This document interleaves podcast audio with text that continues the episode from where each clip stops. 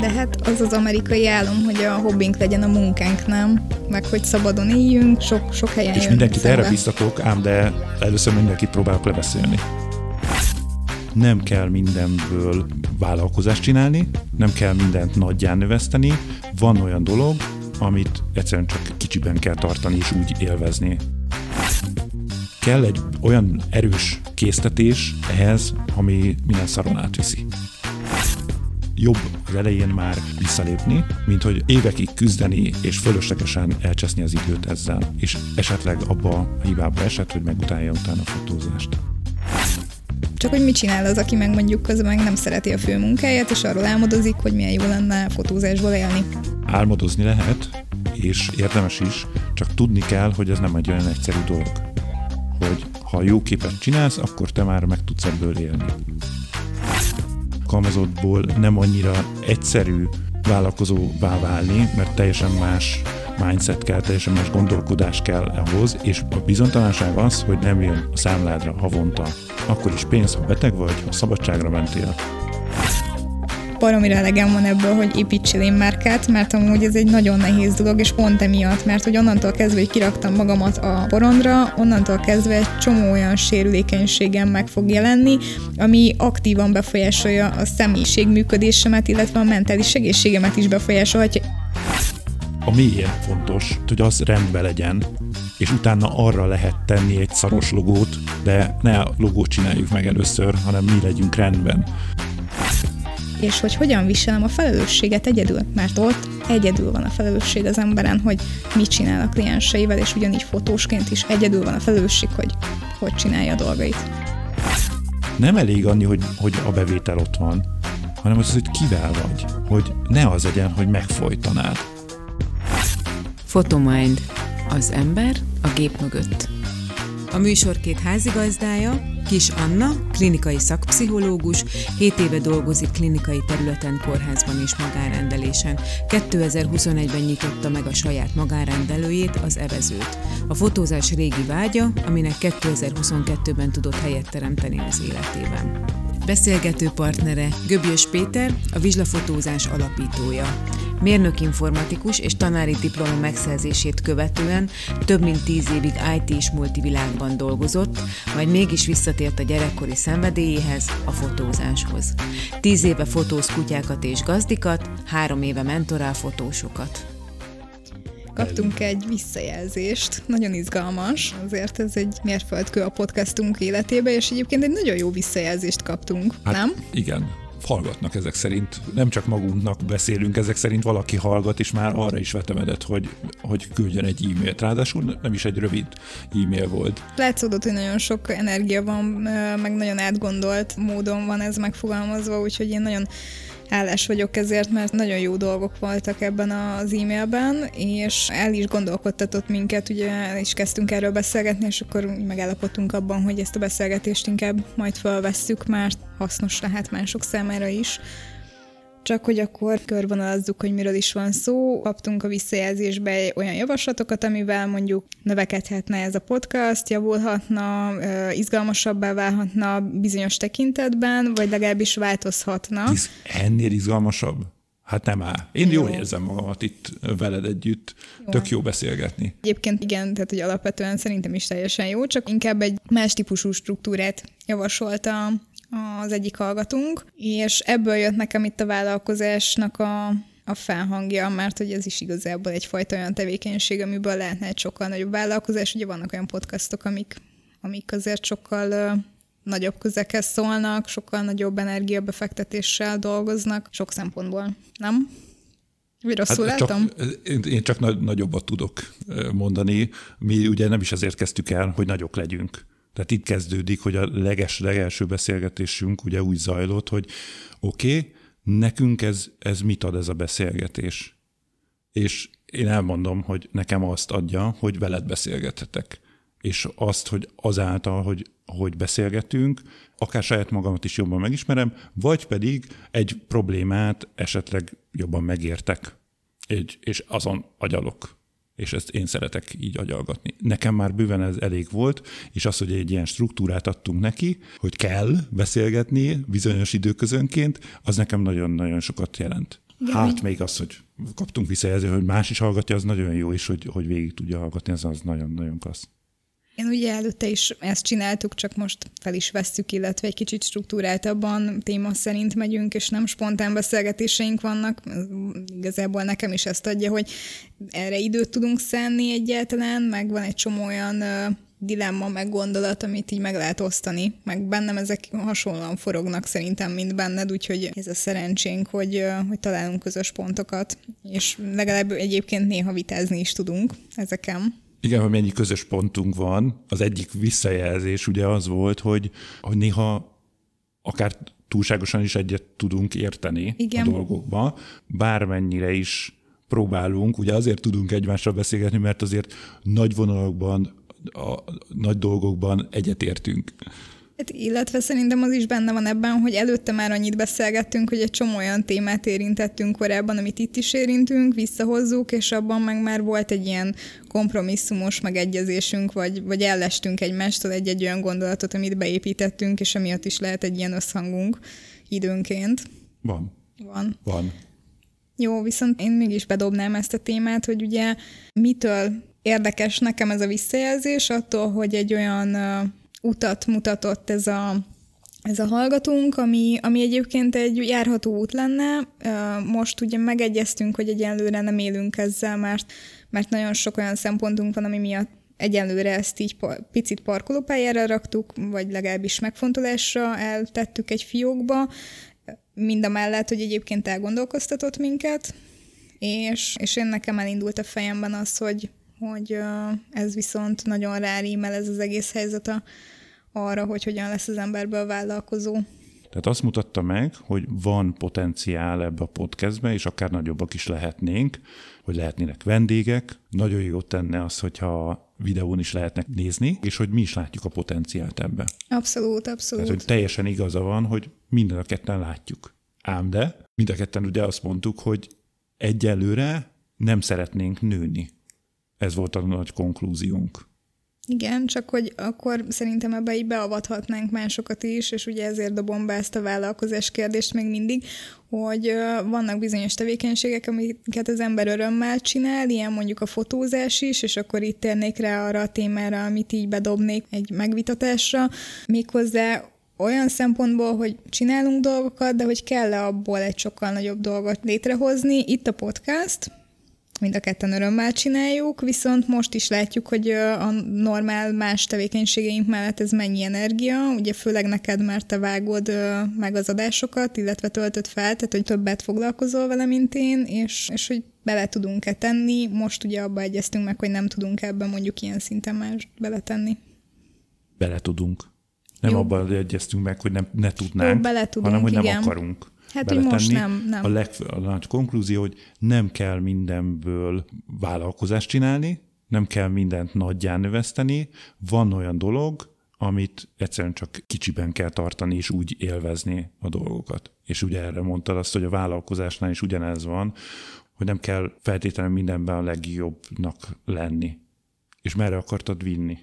Honnan essünk neki ennek? Leginkább onnan egyébként még egy dolog, ugye ami elindította mondjuk az én gondolkodásomat, volt itt egy szakmai nyílt nap, több fotós, meg fotózás iránt érdeklődő ember eljött, és akkor ott is felmerültek ezek a kérdések, hogy hogyan lehet valaki hobbi fotósból profi fotós, és kell-e egyébként? Tehát nekem ez az első pont, amit így érdemes megvitatnunk, hogy kell-e vállalkozni egyáltalán, kell-e a fotózásból üzletet csinálni. Mit gondolsz erről?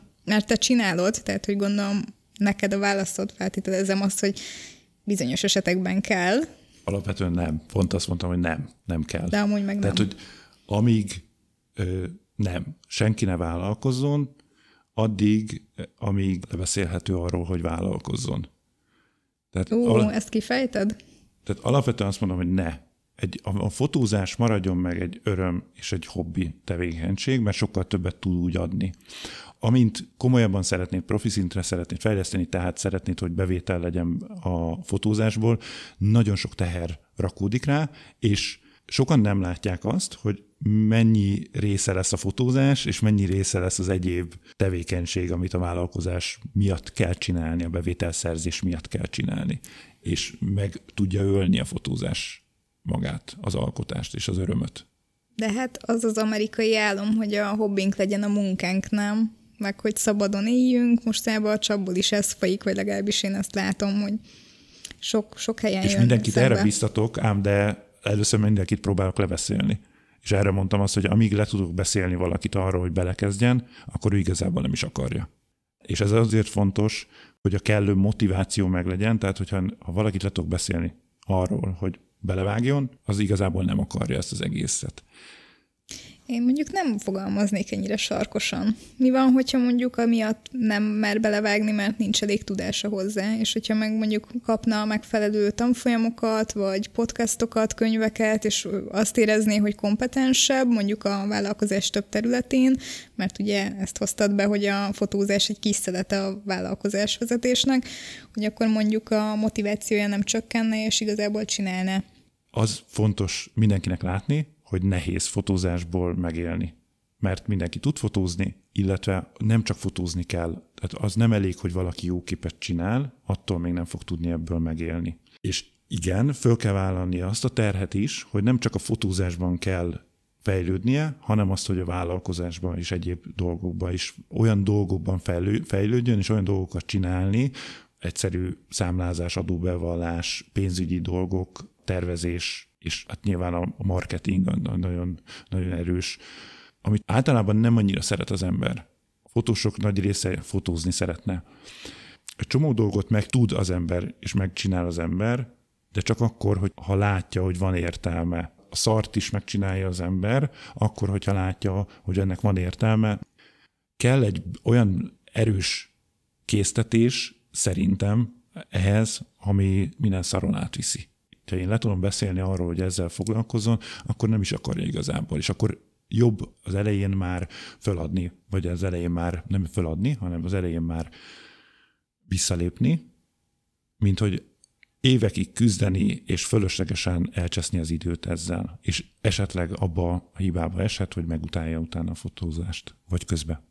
Tehát, hogy most azt mondod, mert hogy közben, miközben beszéltél, azt hallgattam, hogy kezdek abba az irányba elmenni, hogy azt érezzem, hogy ha már nem tudok fotósként vállalkozni, akkor ne is fotózzak, de tudom, hogy nem ezt mondod egyébként, nem, nem, csak nem, volt nem. egy ilyen érzésem, hogy, hogy most igazából arról beszélünk, hogy akkor néha jobb meghagyni valamit hobbi szinten. Pontosan. Pontosan. És hogy az pont elég örömet tud, vagy mondjuk valamennyit... Nem, sokkal több örömet tud adni. Csak hogy mit csinál az, aki meg mondjuk közben meg nem szereti a fő munkáját, és arról álmodozik, hogy milyen jó lenne fotózásból élni. Álmodozni lehet, és érdemes is, csak tudni kell, hogy ez nem egy olyan egyszerű dolog. Hogy ha jó képet csinálsz, akkor te már meg tudsz ebből élni. Ez a fő gondolatom. Jó, tehát ez egy állítás, amivel innentől kezdve most nem tudunk mit kezdeni, de hogy, mert ezt nem tudom megkérdőjelezni bizonyos szempontból, mert én is azt gondolom, hogy nem kell mindig mindenből vállalkozást csinálni, és azt is gondolom, hogy nem mindenkinek való a vállalkozás mint életforma, csak túl vonzó egyébként, tehát hogy mondjuk én, én tudom magamról, hogy, hogy engem vonz, és amúgy csinálom is, de hogy de hogy alapvetően a, az is egy ilyen elképzelt jövőkép, hogy valamikor teljesen vállalkozóként dolgozok, mert ugye most jelenleg még egy kórházban van főállásom, vállalkozói tevékenységem melléktevékenységként szerepel az életemben, emiatt sokkal könnyebben bírom az esetleges bizonytalanságokat, amik egy vállalkozás életében megjelennek, mert van egy fix havi keresetem, egy, egy háttérországom, ahova mindig vissza tudok vonulni.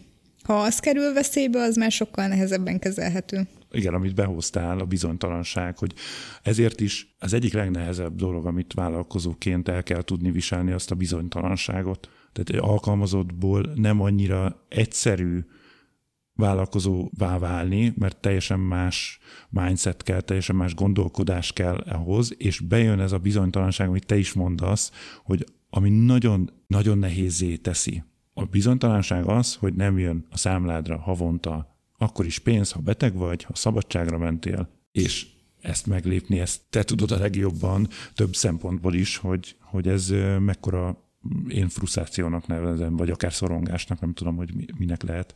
Azt, hogy ha az ember ebbe beleesik, hogy milyen döntésekre kényszeríti az embert, azt, hogyha nem tudja megkeresni a betevő azt a összeget, amit meg kellene keresnie minden hónapban. Ha nem tudja megkeresni, akkor elég csúnya döntéseket kell hozni olyan munkákat is be kell vállalni, amit nem szeretne, nem igazán szeret, és sajnos ez egy olyan lejt menetbe tudja vinni az embert, hogy amiért elkezdte, ugye a szabadság, és azért, hogy azt csinálhassa, amit akar, de a végén esetleg egy olyan állapotba kerül, hogy pont ugyanolyan szar munkát csinál, csak nincsen főnöke mondjuk úgy, de mindig van főnök, hiszen van megrendelő. Igen. És igazából egy rosszabb állapot lesz azáltal, hogy a bizonytalanság ott van, esetleg nem is keres többet, esetleg nem is tölti föl annyira a munkája, mint ahogy ő előtte gondolta. Pont, hogy sokkal többféle tevékenységbe kell részt venni, tehát pont amiről elkezdtünk beszélni, hogy ugye amikor vállalkozó vagyok, akkor az a, az a vállalkozási tevékenység, hogy mondjuk én pszichológus vagyok, az a vállalkozásomnak mondjuk egy 30%-os szelete, hogy én ott tudok a kliensemmel és csinálom a pszichoterápiát, de hogy mellette ott van egy csomó más tevékenység, amit párhuzamosan végeznem kell. Cikket kell írnom, marketingelnem kell, pénzügyeznem kell, és akkor ugye a pénzügy az megint egy olyan téma, amit majd egy picit szeretnék kifejteni, hogy ott is egy mindset váltás kell, mert hogy máshogy kell tekinteni a pénzre. A múltkor erről már elkezdtünk egy picit beszélni, de itt egy másik oldalról fognám meg a dolgot. Akkor már mondtam ugye egyrészt a marketinget, a, a pénzügyeket, de akár mondjuk nem tudom, miket kell még csinálni. A marketingben elég sok mindent rá lehet húzni.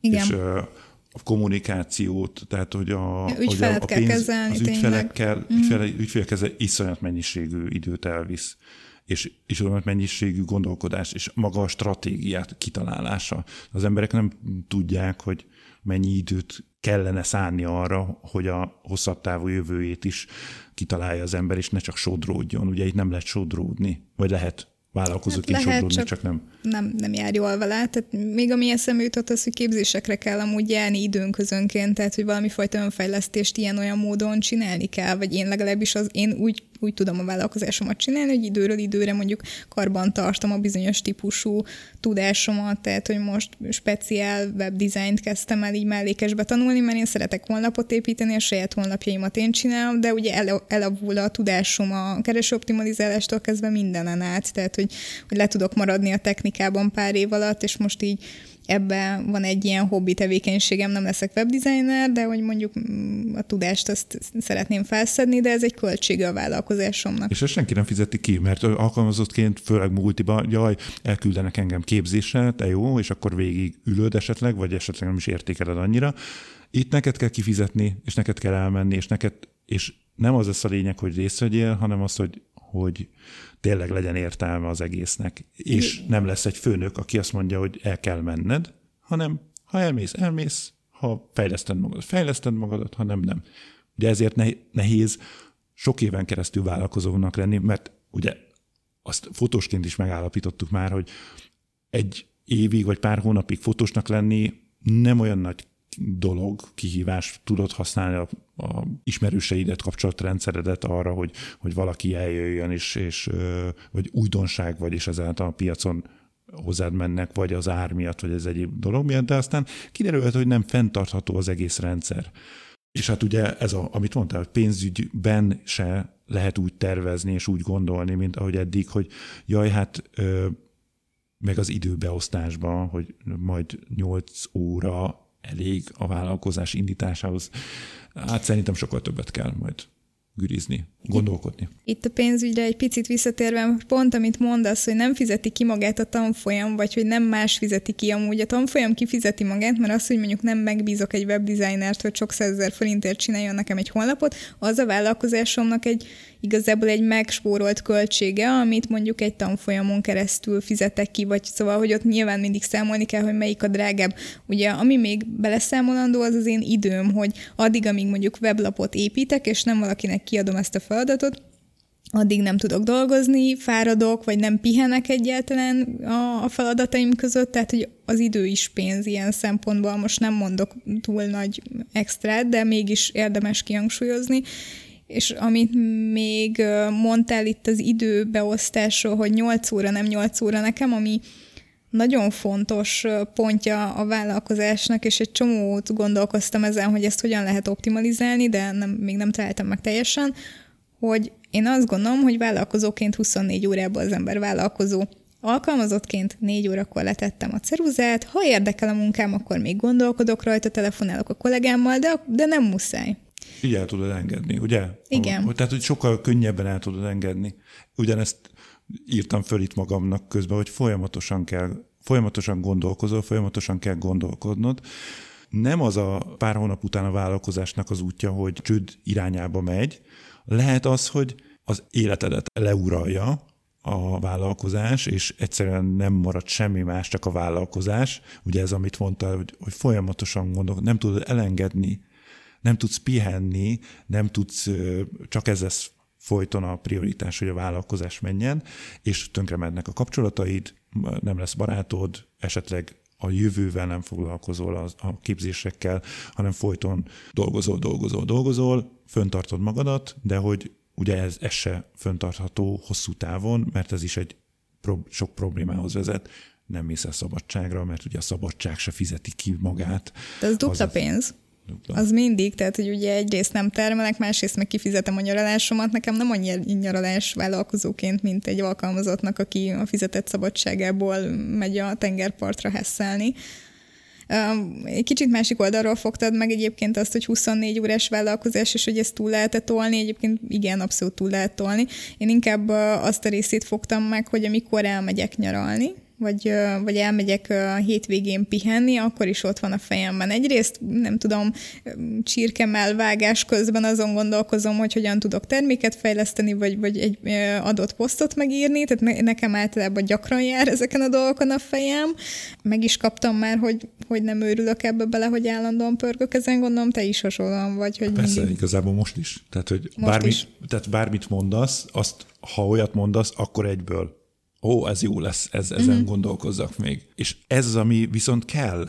Látszik az, hogy kell, hogy érdekeljen, és akkor is gondolkodj, amikor nem kellene, hogy gondolkodj, viszont nem szabad túlzásba vinni, és el kell tudni közben meg. Tehát nekem például nehezebb ez a része, jobban érdekel, tehát hogy jobban felelősséget vállalok a dolgokért, és pont ez a nehezebb, hogy el tudjam engedni, hogy, hogy olyan szintre behozni, hogy ne vállaljam túl magamat, ne pörgessem túl magamat, pihenjek, és egy, egy, egyéb dolgokra is legyen időm. Itt az elmúlt um, most már három évben azért uh, ezt próbálom nagyon-nagyon határozottan csinálni, hogy fussak, hogy tényleg legyen olyan, hogy, hogy szabad.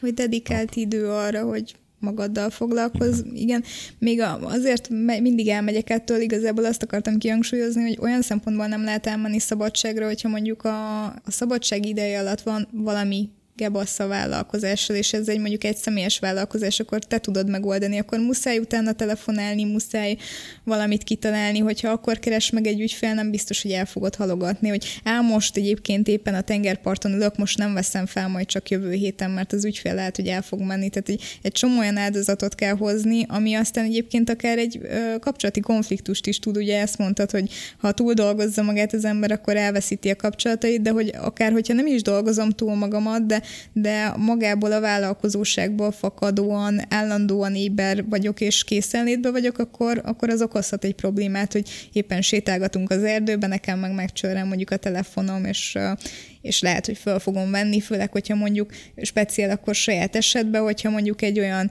kliens sem hív, akiről mondjuk tudom, hogy krízisben van, esetleg esetleg amúgy nem szokott hívni, tehát hogy furcsa, a dolog, akkor, akkor hiába, hogy az erdőben vagyok, akkor is fel fogom venni a telefont, és meg nem azt fogom neki mondani, hogy hát hétfőn 8 órakor kezdődik a munkaidőm.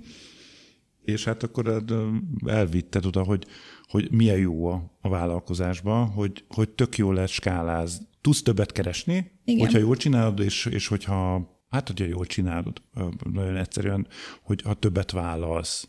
Mert ha többet vállalsz, többet tudsz keresni. Alkalmazottként ugye ez nem így működik, uh-huh. ott tök mindegy, általában tök mindegy, nem teljesítmény alapon fizetnek, a legtöbb embernek ez baromi jó, mert különben ilyen halna. Itt viszont teljesítmény alapján kapott, tehát hogyha több ügyfelet vállalsz például a magánpraxisodba, akkor több pénzt keresel. Ám de, hol a határ? Hát Ki fogja megmondani, ugye? Mindig ez, ez mindig fel fogod venni a telefont, mert hogy lehet, hogy új ügyfél jön, illetve hogy akkor is be fogsz vállalni még egy új ügyfelet, mert mindig lesz ok, indok, kifogás arra, hogy miért kell még egy új ügyfél, hiszen bármennyit kereshetsz, hát ki ne akarna többet keresni. Ez pont a pszichológiában nehéz. Egyébként most pont belenyúltam az egyik ö, ügyfélkezelési hiányosságomban. Nekem nagyon nehéz felvenni a telefont, mert nagyon sokszor vagyok klienssel, és hiába látom, hogy hívott valaki, már ott el a következő kliens az ajtóba, akkor már nem kezdek el telefonálgatni, és aztán este érek haza, amikor már senkit nem fogok visszahívni ö, abban az idősávban, mert annyira késő van, hogy az már a pofátlanság kategória. Igen? Hát titkárnő, asszisztens, bárminek lehet hívni. E, igen, ez lenne. mondjuk igen, tehát ez egy növekedési helyzet, akkor már beosztottam van. És akkor itt a következő kérdés, hogy ki lehet-e azt termelni, ezt a beosztottat, és ami még akartam mondani, a, a nagyon az előbb egy nagyon fontos dolgot mondtál, hogy ez a meddig lehet ugye futtatni az ügyfeleket, hogy hosszú távon gondolkodva mennyit bírok, mert persze én vihetnék 50 terápiát is egy héten, tudnám csinálni ugye egy szerintem egy hónapig, de hogy a munkámnak a minőségén abszolút érződni, és akkor hosszú távon becsukatnám a boltot, mert milyen szakember lennék, és a fotózásnál is hasonlóan van szerintem, mert be lehet vállalni heti 15 fotózást, csak akkor milyen lesz a munkaminőség, meg, megöli a kreativitást, nem? Egyértelműen engem ölne meg, vagy engem öl hát meg. engem is megölne ez, hogyha... Nagyon az a, a régebben, a, ami nagyon-nagyon befrusztrált engem, hogy nálunk ugye Andi írja be a, a retusálásokat, hogy mit, mit mikorra kell megcsinálnom. Hmm. És az az állapot, amikor megcsinálok valamit, és mindig van. Mindig van újabb, és már megint van egy újabb, amit meg kell csinálni, és megint jön, és soha nincs vége. És azt érzed, hogy hogy folyam, minthogyha az az érzésed van, minthogyha folyamatosan utómunkáznék. Ott gép előtt ülnék, és ezt csinálnám. De hát ez milyen jó, hát azt mutatja, hogy milyen sok fotózásotok van, nem? Igen, ez nagyon jó volt, ez a része, de iszonyatosan azt, hogy ebből hogyan lesz kiút, mi a kiút. Hát és ha hogy, felveszel egy retusálót. És sok minden itt Vagy a mesterséges az... intelligencia eljut odáig, már, hogy majd... Most már elég jó. Igen. De igen, pontosan ez az, hogy, és próbálkozás volt, nagyon-nagyon sok mindennel próbálkoztam, hogy kiadni, hogyan tudom kiadni, hogy az ugyanolyan minőségű legyen, és sajnos mind, ez, a, ez az én saját hiányosságom, hogy nyilván azt várom el mindenkitől, amit én csinálok, olyan uh-huh. gyorsan. És hát nyilván senki nem tudja ez a vállalkozóknak a legnagyobb problémája az egyik, hogy azt hiszik, hogy másnak is ugyanolyan fontos az a dolga a saját vállalkozása, Igen. mint egy beosztottnak, vagy egy, egy alvállalkozónak. Nem, nem tud, és nem tudja úgy csinálni, és nem is kell, nem is szabad elvárni, és nem is lehet olyan motivációja, mint egy, aki a vállalkozásért felelős valaki.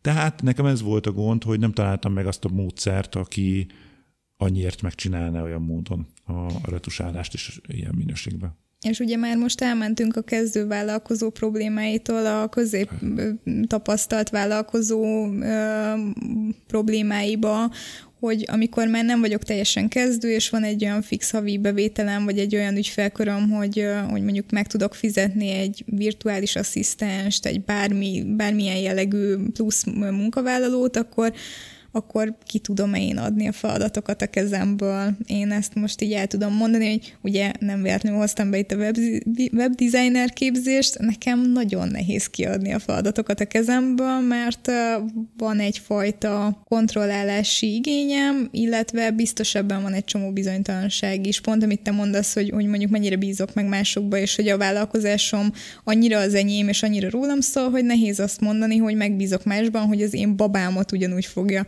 kezelni, mint én, és ugyanannyira fontos lesz. És nem lesz olyan fontos, tehát nyilván nem.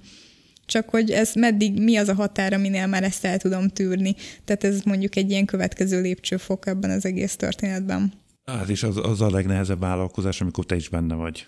Mint, mint, mint a, a te személyiséged is benne vagy. Uh-huh. Tehát, hogy amikor te, te állsz ott, a te arcod van a, a, a vállalkozás mögött, olyanért kell felelősséget vállalni, amit nem is te csinálsz esetleg, vagy pedig nem, nem így szeretnéd, vagy azt érzed, hogy sokkal jobbat is, jobban is tudnád csinálni. Tehát most ugye olyan vállalkozásokról beszélünk, ahol valamilyen szolgáltatást adsz, tehát mint fotózás, te vagy egy személyben, általában ugye egy személyben vagy az arca a vállalkozásnak. Ez, mert nyilván más vállalkozást egyszerűbb tehát nem ilyen, lelkileg nem ennyire nehéz vinni szerintem, hogyha van egy webshopod. Az sokkal jobban el tudod távolítani magadtól. Ugye itt az is egy nehézség, hogy ez nagyon, nagyon te vagy, és hú, annyi minden van. Ha megsértenik, valami vagy rossz visszajelzést kapsz, akkor egyből saját magadra veszed, hogy te személyedet sértették meg, miközben a szolgáltatásodról, úgymond a vállalkozásodról beszéltek, de annyira egybe van a te meg a vállalkozásod, hogy nagyon nehéz kezelni ezt, hogy igazából ez miről szól. Ú, erre két dolgot hadd mondjak. Az egyik az, hogy én nekem ebből van nagyon elegem, hogy a csapból is az én márkaépítés folyik, vagy lehet, hogy nekem dobálja az algoritmus ezeket a tartalmakat, mert amúgy nyilván foglalkoztat, meg rákerestem, meg, meg utána olvastam, de hogy e, emiatt ez a benyomásom, hogy mindenki ezzel foglalkozik, nyilván nem, de hogy én nekem meg ez, ez a tartalom ömlik be, baromira elegem van ebből, hogy építsél én márkát, mert amúgy ez egy nagyon nehéz dolog, és pont emiatt, mert hogy onnantól kezdve, hogy kiraktam magamat a porondra, onnantól kezdve egy csomó olyan sérülékenységem meg fog jelenni, ami aktívan befolyásolja ha a személyiség működésemet, illetve a mentális egészségemet is befolyásolhatja. Én saját magamon érzem, hogy ez egy feladat, amivel meg kell küzdenem, hogy én, mint személy ott vagyok a vállalkozásomban. A másik dolog viszont, ami ebben egy kicsit segített nekem, és pont erre akartam reagálni, amit mondtál, hogy a, Remélem, hogy jól fogom idézni. Egyébként Vígboritól hallottam azt, hogy ő neki egy fontos pont volt, amikor, amikor így tudatosította magában, hogy a vállalkozás és az én márkája az nem egyenlő azzal a Borival, aki ő maga. És ugye ez nekem segít, hogy nyilván az a kis Anna pszichológus, ahogy én megjelenek, az nem azonos teljes mértékben kis Annával, aki a magánéletemben vagyok. Azonos a részem, de nem vagyok teljesen egészen szimbiózisban vele. Vagy mert hogy csak egy részem, ezt nem tudom, hogy mennyire érthető, hogy mire gondolok. Hát csak, hogy mennyire kell azonosnak lenni, és mennyivel térhet el? Ez egy nagyon nehéz kérdés. Abszolút. Mert, mert hogy pont ez, a, ez egyensúly, mindenhol az egyensúly, ez a leg, legnehezebb megtalálni, ebbe is. Hát, hogyha nem, nem vagy saját magad vagy, akkor nem, nem vagy önazonos, akkor lelkileg nagyon nehéz kezelni, hogy fotósként más személyiségem van, és akkor egy picit kezdünk abba visszatérni, mint amikor alkalmazott az ember, hogy az emberek bemennek reggel, és alkalmazottként, munkavállalóként egy teljesen más személyiséget vesznek magukra, mint otthon. Uh-huh. És én azt szeretem az egész lét, ahogy mi csináljuk, hogy teljesen önazonosak tudunk maradni. Csak ezzel vársz sérülékenyebbé Pont, minden visszajelzésre, mert az közvetlenül szól rólad is onnantól kezdve, nem? Most már nem. Tehát igen, ezzel, én ezzel megküzdöttem, hogy nem okoz nekem ez már akkor problémát. De... Ezt csak azért hoztam be, mert egyébként meg ez megint csak egy vállalkozási faktor, amit senki nem mond el. Ja, hát mert igen. tök jól hangzik, építsünk én márkát. Legyen szép logód, meg legyen olyan brand fotózásod, amiben csinos vagy, és megmutatod magadat, és ezek csak a felszínei a a dolognak. Igen, ez, ez ettől, ettől, bocsánat, ettől akadtam ki, hogy a felszín, hogy ez mennyire sokan ezzel foglalkoznak a felszínnel, de hogy de ez fontos amúgy, mert egyébként ez, ez kapcsolatteremtő kommunikációs eszköz, tehát én azt gondolom, ah, hogy nem elhanyagolható. Ah, de nem el, már megint olyanról kezdünk el vitatkozni, ami igazad van, nem elhanyagolható, Jó. de közben meg kurvára lényegtelen. Igen, mert most ugye a mélyére mentünk ennek, hogy mi van közben nem mögött, hogy egy ott, csomó... Tehát igen. Bizonytalanság. A mélye, mélye a fontos, tehát hogy az rendben legyen, és utána arra lehet tenni egy szaros logót, de ne logót, logót csináljuk meg először, hanem mi legyünk rendben.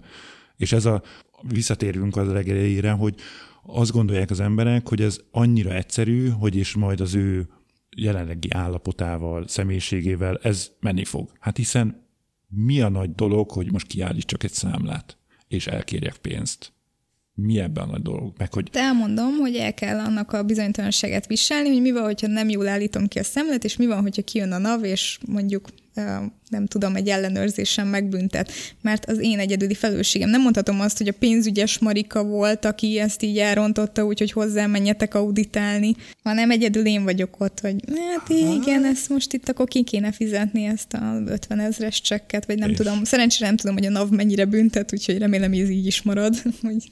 Ez a felelősségbe a óriási, hogy a leg tehát alkalmazottként arra nevelnek, hogy igazából nem kell felelősséget vállalnod. Tényleg nagyon-nagyon kevés dologért. Mindent el lehet mismásolni, hogy minden hibát, meg minden egyéb dolgot.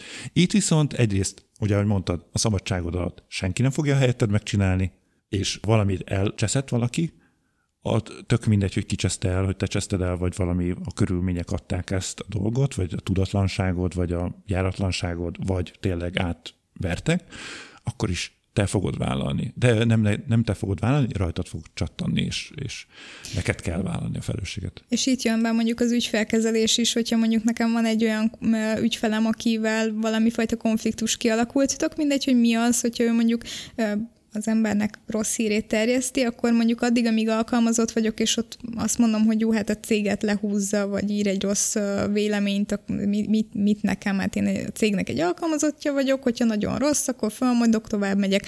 Nyilván ez most egyszerűsítem és általánosítom, mert azért lehet azonosulni vállalkozásokkal, meg cégekkel, de hogyha egy személyes vállalkozásban vagyok, akkor ez rólam fog szólni, és az én, én bizniszemet ronthatja, illetve nekem kell azt kijavítani, tehát hogy nekem van vele dolgom. Hát ha, ha ki tudod egyáltalán javítani. Ugye itt, a, Persze. ahogy alkalmazottnál mit csinál, hogyha egy cégnél rossz híredet keltik, valami van, mit csinálsz? Újra kezded. Egy felmondással újra tudod kezdeni, eléggé tiszta lappal tudod kezdeni a munkavállalói életedet. Egy olyan márkán, olyan vállalkozásnál, ahol te vagy a, a ter, termék, úgymond, tehát hogy te, Igen. te vagy a, a márka, ott nincsen ilyen új esély. Tehát, hogy itt az van, hogy ha itt nem lehet, meg lehet jelenni, csak akkor már hát általában átbassza az ember a, a ügyfeleket, hogy most megjelensz más névem, vagy valami fantázia név alatt. Illetve az internet nem felejtés, hogyha valaki nagyon szeret utána keresni a szolgáltatóknak, akihez megy, akkor, akkor ott meg fogja találni azt, hogy jaj, amúgy mennyi negatív vélemény van egy teljesen más brand alatt erről tehát, az emberről. Tehát így. ez rizikós, tehát nagyon-nagyon rizikós ilyen szempontból. Tehát nem csinálhatsz azt, amit akar, akarsz, és nem lehet újra kezdeni.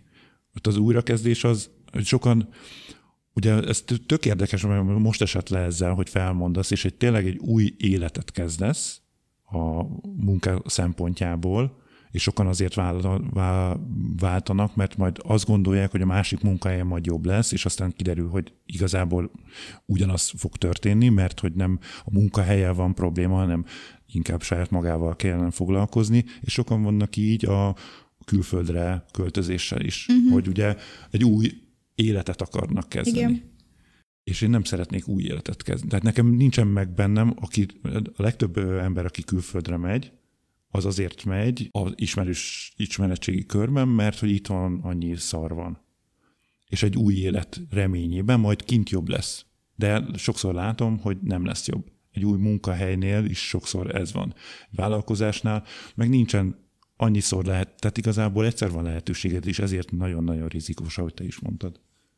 Egyébként meg tudom azért az új élet érzést élt, érteni, hogy miért akar valaki mondjuk külföldre költözni. Egyébként egy csomószor bennem is felmerül, ugye a korosztályom azért nagy részben mocorog ez irányba, egy csomó barátom lakik külföldön, nagyon sok kapcsolatom van ilyen szempontból olyan emberekkel, akik elhagyták az országot, és azt látom, hogy így a klienseim közül is sokan mozgolódnak ez irányba én magát a, az, az érzést meg tudom érteni, itt az is megint egy olyan dolog, amit behoztál, hogy átlátom a, a teljes képet, és fel tudok el lélektanilag készülni arra, hogy mire vállalkozom, mert addig, amíg csak abba vagyok, hogy ez itt nem jó, és külföldön, mondjuk itt ennél a példánál, külföldön mennyivel jobb lesz, mert ott mondjuk többet fogok keresni, addig nem látom a teljes képet, és a teljes kép pedig az, hogy külföldön az lesz mondjuk a rizikó, amit vállalok, hogy mindig külföldi maradok az ott élőknek. Tök mindegy, hogy hova megyek, ott mindig kisebbségbe leszek, és a kisebbségi létnek nagyon sok olyan lélektani hatása van,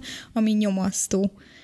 És nem kell ahhoz mondjuk egy, egy olyan kisebbségbe tartozni, akik, akit mondjuk mindenfajta stigma övez, hanem egyszerűen csak mondjuk az, hogy külföldi vagyok, nem oda vagy, nem helyi vagyok, az, az már egy olyan, olyan sok problémát felvet, pont a, az egyik ismerősöm Magyarországra költözött, ő beszél magyarul, tehát hogy az anyanyelv megvan, és el, Romániából, tehát Erdélyből költözött át, és mondja, hogy így nem érti. Tehát, hogy nem érti, hogy itt hogy működik, és hogy évek voltak, mire meg így, így összerakta, hogy itt mondjuk egy hivatal ügyintézésben máshogy működnek a dolgok, és ezek nüansznyi különbségek, mert nem Ausztráliába költözött át, vagy Amerikába, tehát nem egy ilyen teljesen más kultúrába, hanem átjött és beszéli a nyelvet, de hogy még neki ez a, ezek a különbségek is ilyen döbbenetesek voltak, és nagyon nehezen küzdött meg velük érzelmileg, hogy, hogy máshogy beszéli a nyelvet például, mert más szavakat használ. Sok mindent tudnék mondani, nem akarom ennyire elvinni ezt most.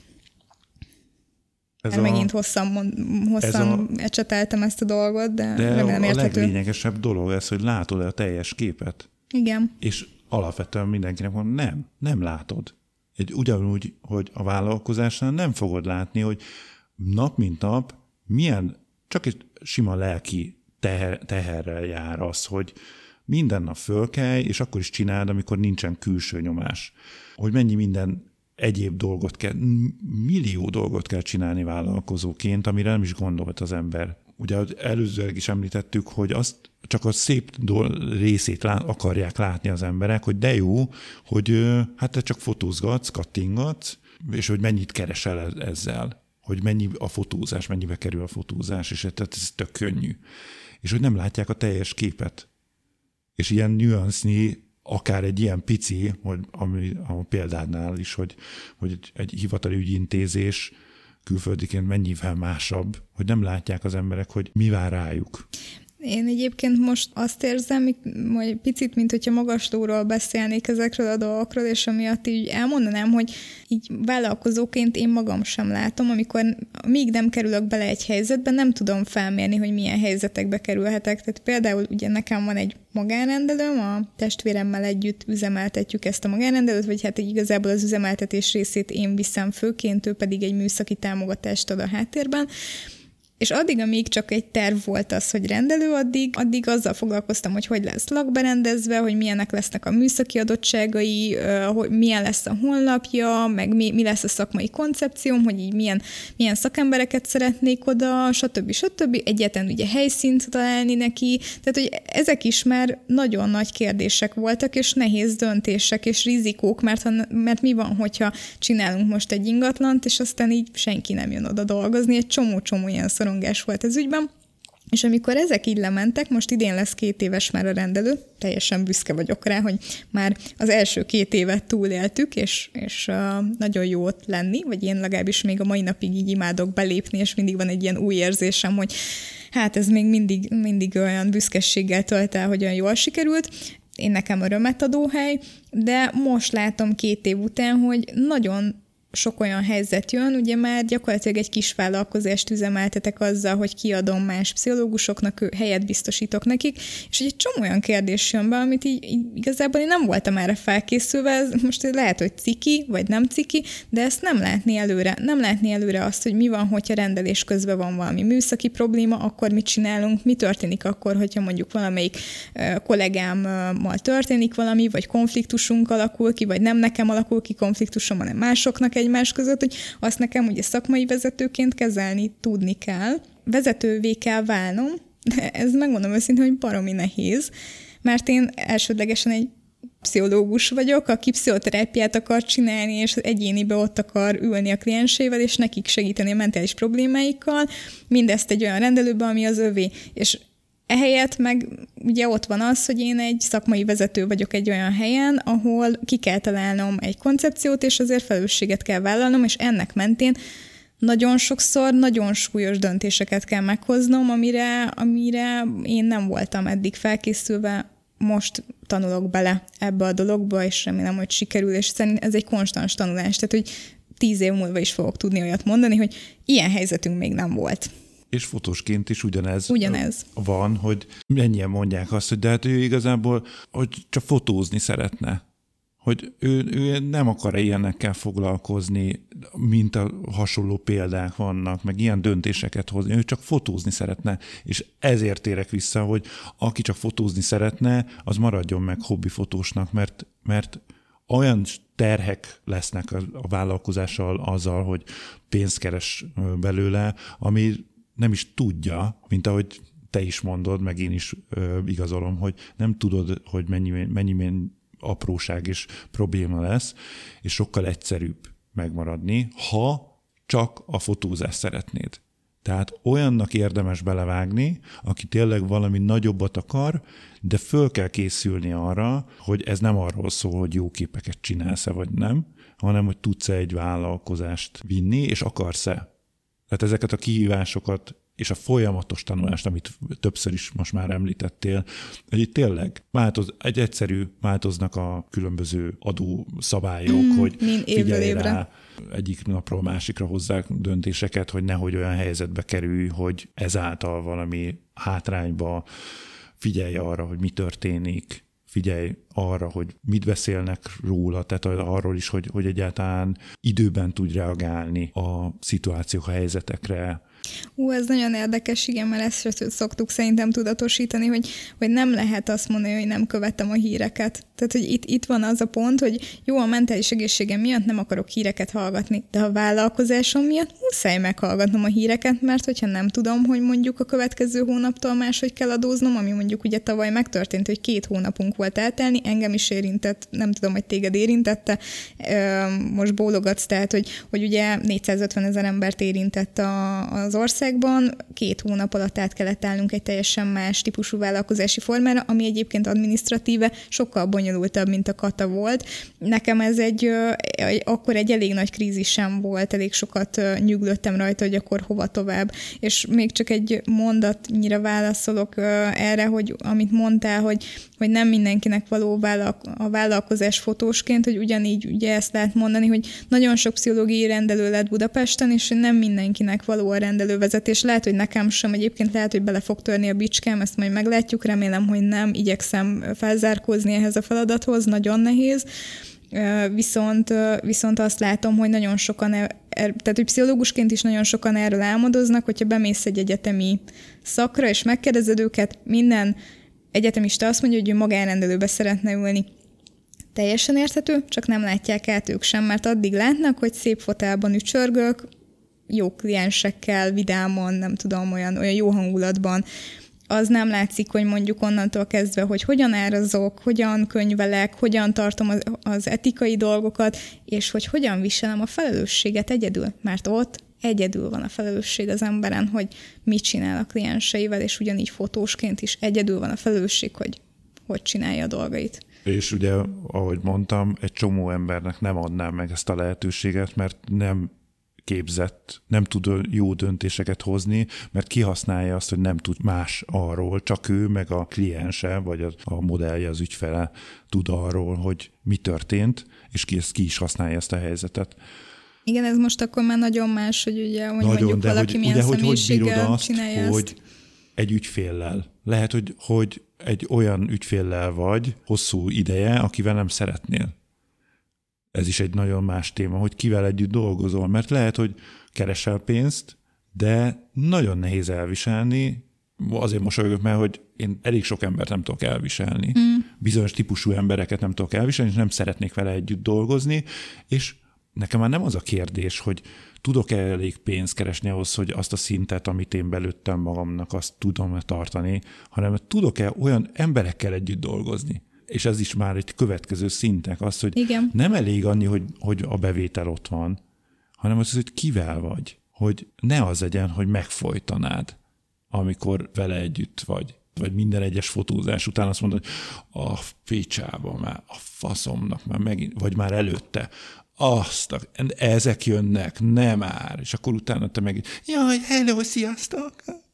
Ú, nagyon rossz, hogy, és megint az, hogy önmagad tudj lenni, hogy ne kelljen megfeszülnöd, Ú, mennyi, mennyi probléma. Hát nagyon sok pontból áll ez, a, ez az egyenlet egyébként. Igen, most gondolkoztam, hogy pszichológusként ez hogy működik, hát ott is az van, hogy hogy ott meg kell egy bizonyos gyakorlatsági szint, meg, meg önismereti szint, hogy be tudjam lőni azt, hogy, hogy mik azok a, az állapotok, amikkel mondjuk én nem tudok együtt dolgozni, mert mondjuk személyesen annyira érint, vagy egyszerűen nincsen meg hozzá a, az a karakterem, hogy, hogy ezt kezelni tudjam, vagy nincsen hozzá meg a módszerem, eszközrendszerem, sok pont, pontból áll ez össze, vagy a tudásom nincsen hozzá, de hogy ott is ott van, hogy bizonyos esetekben vissza kell utasítanunk klienseket, és az egy nem tudom, hogy fotósként ez milyen, pszichológusként ez rettenetesen nehéz, mert nem tudok mást ajánlani magam helyett, mert mindenki telítve van jelenleg a piacon, de egyedül se akarok nyilván senkit hagyni ebben a dologban, hogy, hogy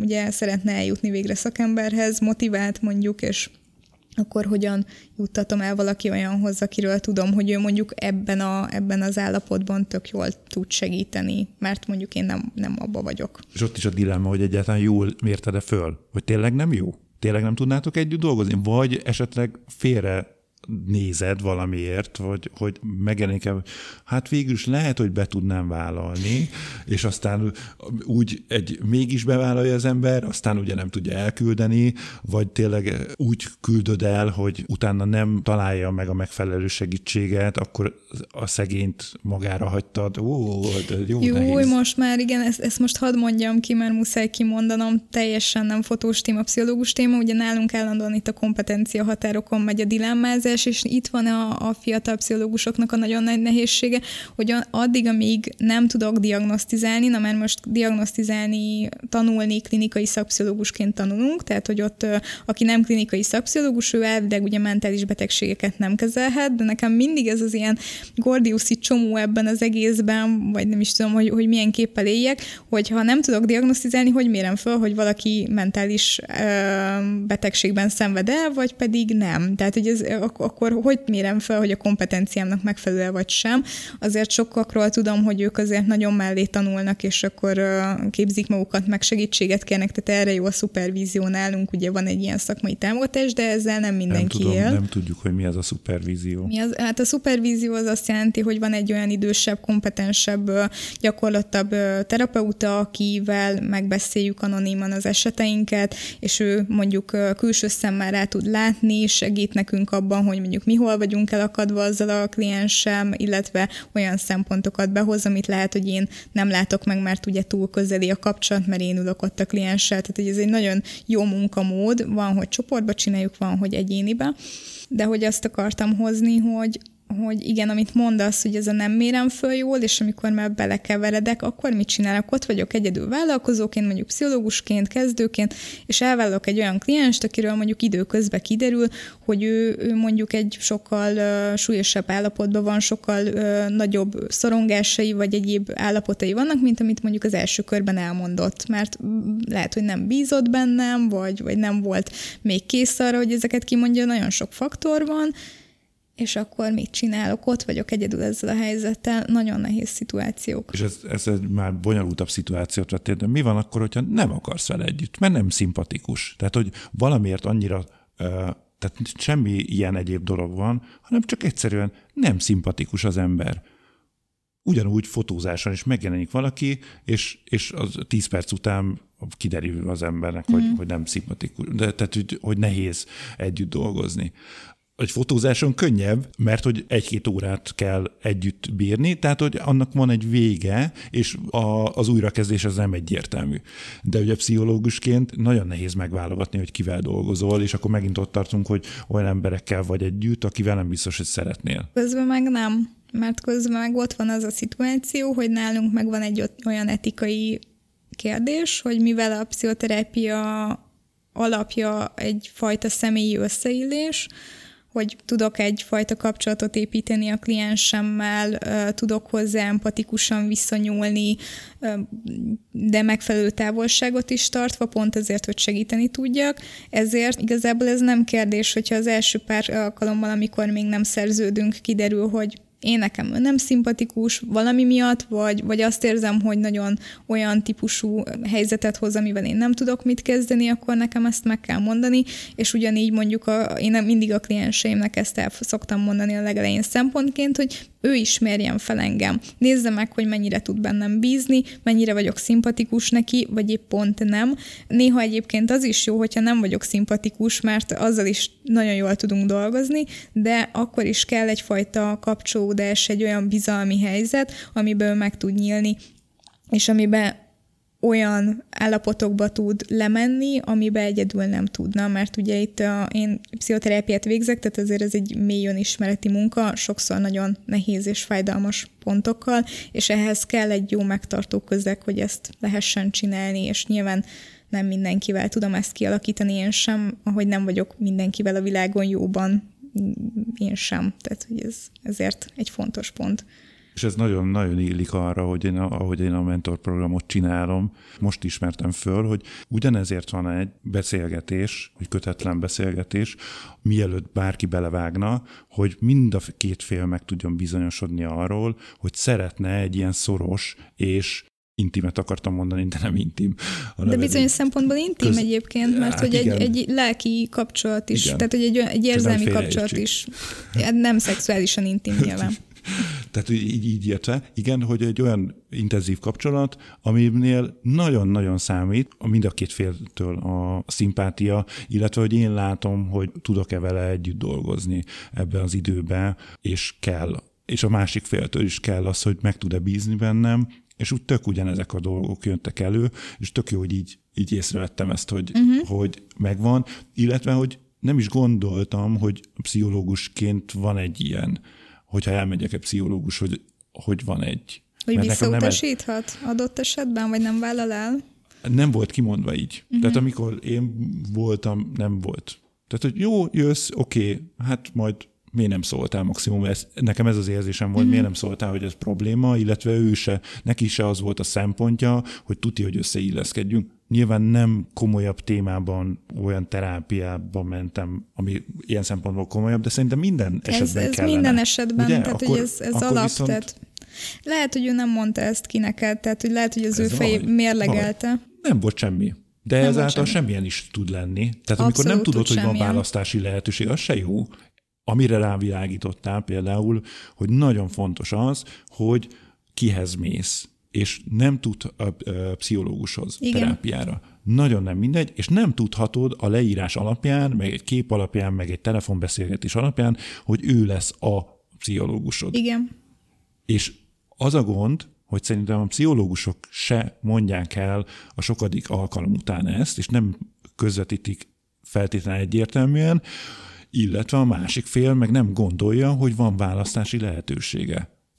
És közben meg mondod, hogy nincsen, mert nincsen hova menni. Tehát, hogy már örül az ember, hogyha jaj, tudsz állani. Hát azért van az... hova menni, csak várni kell. Tehát, hogy itt ez a nehézség. A, igen, a, ami még egy faktor, de akkor már most nagyon elmentünk a pszichológusok világába, de azért akkor behozom ezt, hogy nem csak az elején van egy ilyen döntési lehetőség, bármikor lehet azt mondani, hogy hogy valahogy nem jó a terápia, de olyankor mindig meg kell vizsgálni, hogy miért nem jó, hogy nem csak egy elakadás, egy ellenállás zajlik-e, és ki akarok ugrani, ki akarok menekülni, mert túlzottan fáj, nagyon nehéz, vagy nem tudok tovább menni, vagy pedig tényleg arról van szó, hogy az adott terapeutával nem tudok együtt dolgozni, de hogy az, azt tudom, és hallom kliensektől, hogy meg nyilván egy ilyen, látom ezt is, hogy, hogy amúgy az is nagyon nehéz, amikor egy nem működő terápiát ott kell hagyni.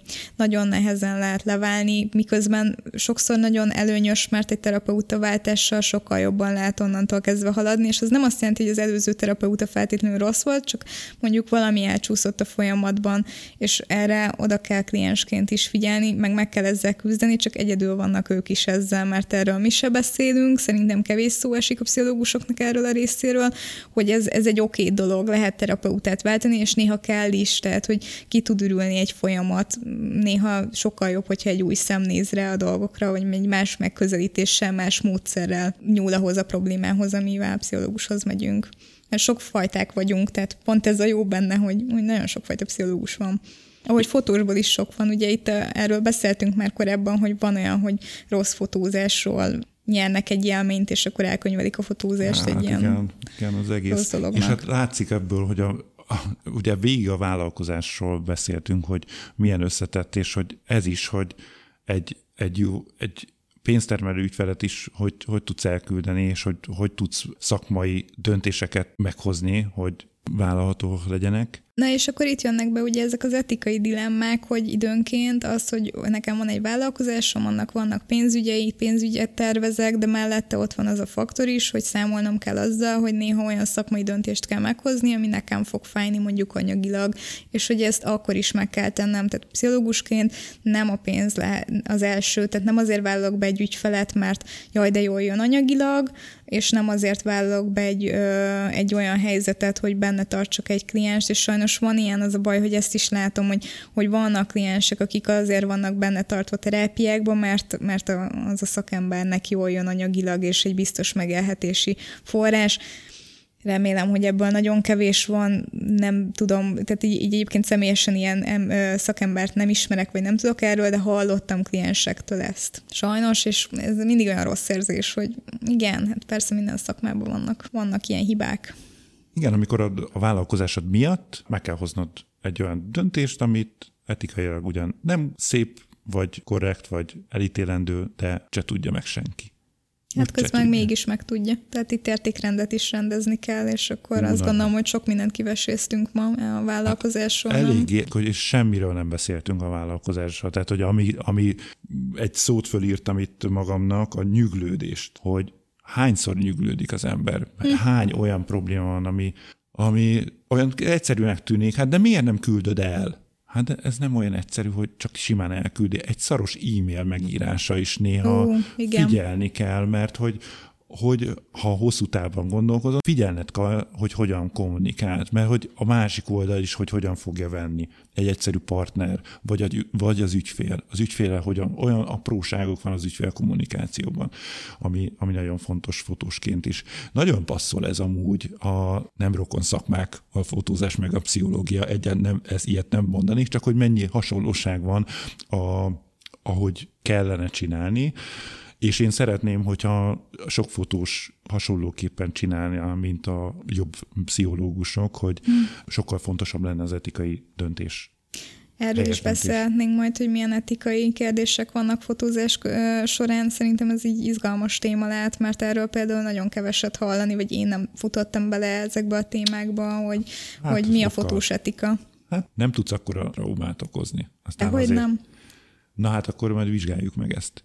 És itt lezárva szerintem azt mondható, hogy könnyűnek tűnik, de ne gondolja senki, hogy könnyű egy vállalkozást csinálni, vagy profi fotósá válni, és ne gondolja azt, hogy ha a látszat az, hogy könnyű, akkor az az is. És ez fotózásra igaz, egy fotózást levezetni is ugyanígy látszólag könnyű, de a jól csinálni az, az nagyon nem. És a vállalkozás az szintén nagyon-nagyon igaz milyen mélységei vannak ennek. Remélem, hogy most egyébként a, kicsit ki a hallgatóknak, hogy remélem azért nem vettük el mindenkinek a kedvét a vállalkozástól, de hogy én meg azt szerettem volna ezzel, hogyha szempontjaink vannak nekünk is, én is miközben beszélgettünk, folyamatosan gondolkoztam, hogy én mennyi mindent kell mérlegelni, hát amúgy ezeket csinálom, csak sose szoktam ennyi, időnként tudatosítom, időnként nem, meg most is jött egy-két gondolat, hogy jé, egyébként tényleg ez is fontos, tehát hogy én remélem, hogy bizonyos azon túli szempontokat adtunk beszéltünk, hogy milyen logót csináljon az ember, meg milyen betűtípust használjon, meg, meg hogyan, hogyan kommunikáljon az Instagramon, mert ezek is nagyon, én azt gondolom, mosolyogsz, de fontosak, de, de egy más szinten fontosak, mint amiről mi most beszéltünk, mert most ugye a, ennek az egésznek a pszichológiájáról, illetve az érzelmi meg mindset részéről beszélgettünk. Egyébként lehetne még sokat erről. És ünnepeljük meg azt az egy hallgatót, aki már visszajelzett, hogy legalább már van egy egy tuti, aki végighallgatta és Én többeket is tudok, nekem mondták egyébként személyesen, hogy hallgatnak minket. Arra biztatok mindenkit, hogy nagyon jól esik, és nagyon jó olvasni is, és érezni is azt, hogy egyrészt, hogy van értelme csinálni, illetve az, hogy hallgat valaki minket. Tehát nagyon motiváló, meg örömteli egyébként, egy kicsit így föl is panolt ez, hogy akkor nem, mert az, az is jó, hogy egymással beszélgetünk, én azt gondolom, hogy ezt mondtuk az elején, hogy ezért kezdtük el, magunk miatt kezdtük el, de, de az, hogy most esetleg mások is lehet, hogy kapnak ebből, akár csak amiatt, hogy lehet, hogy valamiben nem értenek egyet, és jobban meg tudják fogalmazni, hogy miért nem, vagy átgondolnak dolgokat, vagy esetleg pont, hogy egyet értenek, és megerősítve érzik magukat, nekem ez már egy ilyen jó pont a visszajelzés a levélből, hogy a szélsőséges gondolataimmal néha nem tudnak egyetérteni, és egy kicsit taszítom az embereket, szándékos. Szándékos. Igen, neked ez egy eszközöd, szóval azért ezt tudom, hogy jelsz vele. És annyit mondunk, hogy addig nem lesz új adás, amíg nem kapunk visszajelzést. Most bezsaroltad a ja, hallgatókat. Ja. Tudod, nehogy zsebre tegyük azt, amit kapunk. Eszélyes ez is. Nem, nem. Várjuk a visszajelzéseket, és akkor jövünk legközelebb is. Köszi Remélem, a beszélgetést, izgalmas volt. Én is. Köszi. Hello. Photomind. Az ember a gép mögött.